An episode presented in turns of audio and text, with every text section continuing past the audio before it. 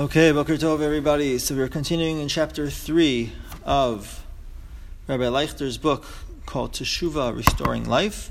So this chapter is called Correcting Our Negative Character Traits and Drives. And he starts with a section in the Talmud, a passage in the Talmud Sechet Menachot.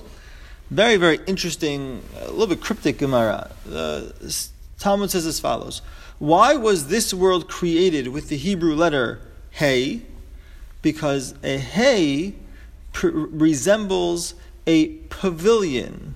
What does that mean? It's open on the bottom, in order that anyone who wants to leave can leave. Okay, so if a person wants to leave the path of Torah, it's up to him. We have free will, we have free options. And what is the reason that the left leg of the hay is suspended? Meaning there's an opening. If you think about the letter hay, right, there's like a sort of an L shaped, upside down L, right? Like a comes at a right angle, and there's a little piece on the bottom left. So why is there, and above that piece on the bottom left, there's a gap, there's a space. So what is the reasoning that the left leg of the hay is suspended? Why is there a space between the left leg and the roof? So that if he returns in Teshuvah, they can bring him back through that upper opening. Very puzzling Gemara. Okay, so the bottom is open because if a person wants to leave, he has free will, he's able to leave from the path of serving Hashem. So why is there an opening on the side? So that he can get back in. But the Gemara asks, let him come back the same way. If he's going out through the bottom, let him come back through the bottom.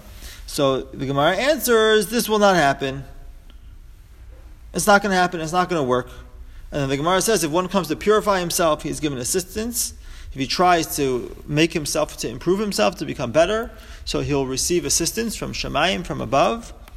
But if one comes to defile himself, if one comes to make himself tameh, to make himself to go on the wrong way, so then that opportunity will be given to him as well. Okay, that's what the Gemara says. Interesting Gemara. Okay, now, what's going on in this Gemara? Okay, so Rabbi Leuchter points out that the, according to this Gemara, the way we come back in Teshuvah is different from the way we leave in Chet. We leave in sin our exit and our re entrance are not from the same place. So, what does that mean? Okay, so he explains. This implies that if our struggle to do teshuvah is focused on the same area in which we failed in Torah and mitzvot, we will not get far. The prerequisite for teshuvah is that we enter instead through the upper opening. We come back a different way. So, if we are focusing our energies on the particular area that we failed in before, focusing our energies there, and I'm going to add, because uh, I can't imagine that Rabbi Leuchter means that a person shouldn't focus his energies at all over there, but he means to focus his energies solely or maybe even primarily there is not the path for teshuvah. We have to come back a different way, a different direction from the way in which we left. So he says it is clear that the manner in which we usually approach the mitzvah of teshuvah, whereby our resolutions and undertakings are concentrated in the same area in which we failed, is not Chazal's approach. This is not the approach of the Chachamim. What else comes out from this Gemara? So he says that our focus on teshuvah is usually on behavioral change, right? I have a certain behavior, and I want to change that behavior that I have. That's my avodah. That's what I'm trying to do. But the Gemara indicates that the essential problem of sin, listen to this, Rabotai, the essential problem of sin is not, in fact, our behavior.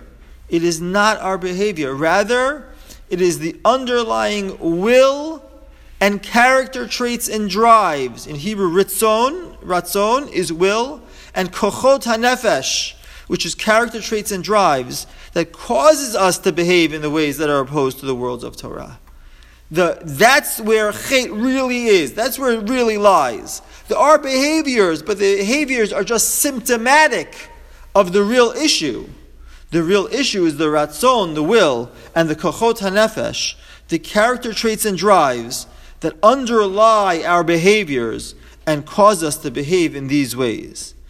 It is specifically this problem that the mitzvah of teshuvah addresses. It is this problem, the underlying will, the underlying ratzon and kochot hanefesh that we struggle with, that the mitzvah of teshuvah deals with. So he says, we know that there's the bottom opening that we discussed before, right, of the letter Hey, which allows a person to leave. It allows him to leave. Whoever wants to leave can leave. You have free will. So he says, therefore, in order to rectify our sins, we also have to work on this will to leave, this desire. Meaning the Gemara is alluding to us is the fact that he's leaving because he has a will, he has a desire to leave. So what does he have to do? He has to find a way to get back in. The Gemara says, let him come back in the way he came out, meaning, why don't we forcefully reverse? He had a will, we'll push back the same will that he had that causes him to sin. Let's push back in that direction. He had lustful desires, for example. So use that same inner drive in performing mitzvot, it reversing the will, but the Gemara says it doesn't work. It's not possible to, revert into, to return into Shuvah through the same opening. He says, according to the Gemara, the point of the teshuvah is to correct the will to leave, and this correction must take place through the upper opening. Okay, so hopefully in the next shiur we'll discuss a little more about this topic and maybe try to clarify a little bit. He doesn't really spell it. Rabbi Eichel doesn't really spell it out here, but we'll sort of uh, try to figure it out a little bit as to what is this upper opening that a person has to come back through pers- after a person has left and needs to do teshuvah. Have a wonderful day, everybody. Kol tuv.